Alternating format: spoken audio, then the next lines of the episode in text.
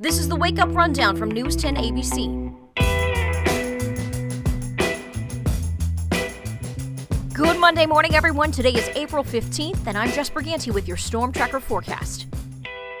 Well, all that heavy rain and strong line of storms we tracked overnight into early this morning, well, it's leaving us with the concerns for continuous flooding. Even after clearing those strongest winds, we still will have some pockets of rain, spotty showers throughout the morning into the afternoon. And a reminder, we still have winds tonight picking back up in excess of 30 to 40 miles per hour. In fact, after a morning high in the lower 60s, temperatures fall throughout the day. So we got through those strongest storms, and then temperatures behind a front will fall back throughout the day, most likely an afternoon chillier in the 50s, turning into the 40s. And those gusts today approaching 30 to 40 miles per hour can even be stronger tonight into early tomorrow morning. I'm concerned about some winds late tonight that can pick up as strong as 50 miles per hour. We'll be watching it closely. A leftover rain shower or two tonight, but there's actually a chance for some mixing. And yes, some snow in higher elevation. As a leftover precipitation mixes with colder air, that will mean mixing and some snow in higher elevation late tonight. And then eventually tomorrow and for Wednesday, we get to dry out, brighten up. It's still breezy tomorrow and going into tomorrow afternoon, but temperatures rebound back to the 60s for the midweek. And then we'll see an unsettled pattern with more showers and even a thunderstorm threat through Thursday into the upcoming weekend. That's your Storm Tracker forecast. Here's today's top headlines. Happening right now. We've been talking about it since the top of the show. A water rescue in progress in the town of Fort Edward. That's where we find News 10's Lexi now live at the scene in Washington County with the very latest. What can you tell us, Lexi? Well, guys, I just had the chance to speak with first responders, and they told me that a driver was coming down Route 4 here on my right a little bit too quickly. She hit some water, and it caused her to veer off the road and into a ditch. And there is some serious ponding in this area. Uh, again, we are at the intersection of Lock Road and Route 4, and they they are redirecting traffic in this area. Now, if you see a traffic advisory from Washington County that says the road is closed at Dewar Road, do remember that Dewar Road turns into Lock Road at this intersection. So that's exactly where we're standing right now. Now, this area is also near both a river and a canal. I did ask a neighbor if this was kind of common, this flooding in the area, because obviously we have some hills and valleys on these back roads, and he told me that this is the worst flooding he's ever seen. So I did ask first responders about the cause of this crash. Why was the ponding so bad down there?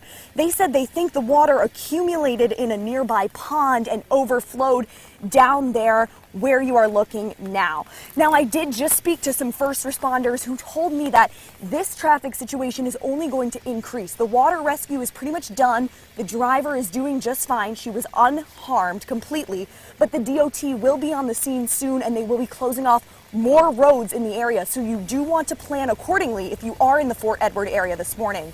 The storm also causing some power problems across the region this morning. Numbers starting to come down in most areas. There are still more than a thousand outages across the region, though. Of course, we'll continue to monitor the situation and update you as it changes. In the news today, dozens gathering in Albany's Townsend Park last night rallying for police accountability. Protesters voicing concerns about recently released body cam video of that violent altercation with Albany PD just last month. Family members calling for jail time for the officers involved. Officer Luke Deer suspended and is facing assault charges. Two other officers suspended without pay as that investigation continues. A state assemblyman has now introduced a bill that would automatically register New Yorkers who are 18 and older for the organ donor registry. People would be registered as donors unless they choose to opt out. New York State currently has the third highest need for organ donors in the U.S., with the second lowest enrollment percentage. The Hannaford Supermarket on Central Ave in Albany hopes to reopen this morning following a fire over the weekend. Happened Saturday night, small fire breaking out in a refrigeration unit in the pharmacy area. Fire department quickly able to put those flames out, but they had trouble accessing the switch to turn off the sprinkler system in the store, so there was quite a bit of water damage. Everyone did make it out safely, though. That's the good news. Happening now, police in Troy are investigating a car accident involving two pedestrians. This happened in the area of 3254 6th Avenue last night. Police say the car was found a couple of blocks away and an arrest has been made. Both pedestrians have been taken to Albany Med. And if you haven't finished filing your taxes, time is running out. It's April 15th, the deadline to turn in your tax returns for 2018. The IRS says as many as 50 million taxpayers have yet to file. If you're unable to get everything in order before midnight tonight, the IRS recommends filing for an extension. And hey, the Masters was over the weekend. Tiger Woods roaring back to win his fifth green jacket, the first he's won since 2005. His first major victory in more than a decade following those personal problems and surgeries and back issues he's had over the past 10, 11 years or so. Quite a comeback. Um, phenomenal round if you caught any of it. Congratulations to Tiger.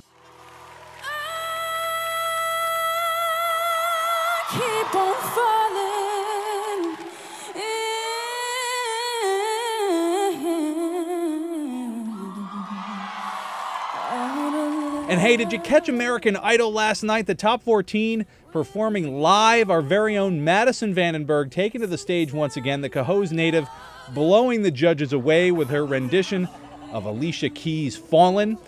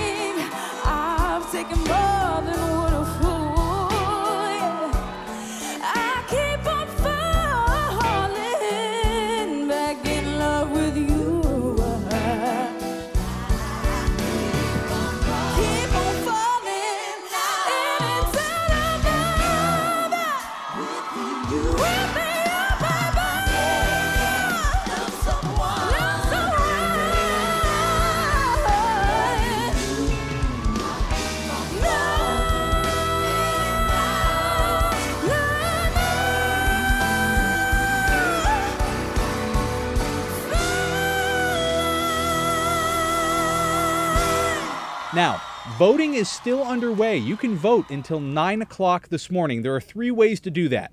To vote for Maddie, you can text the number 8 to 21523. You can download the American Idol app and vote through that, or you can vote on the American Idol website. And again, you can do that until 9 o'clock this morning. The results will be live tonight at 8 o'clock, and you can see it right here on News 10 ABC.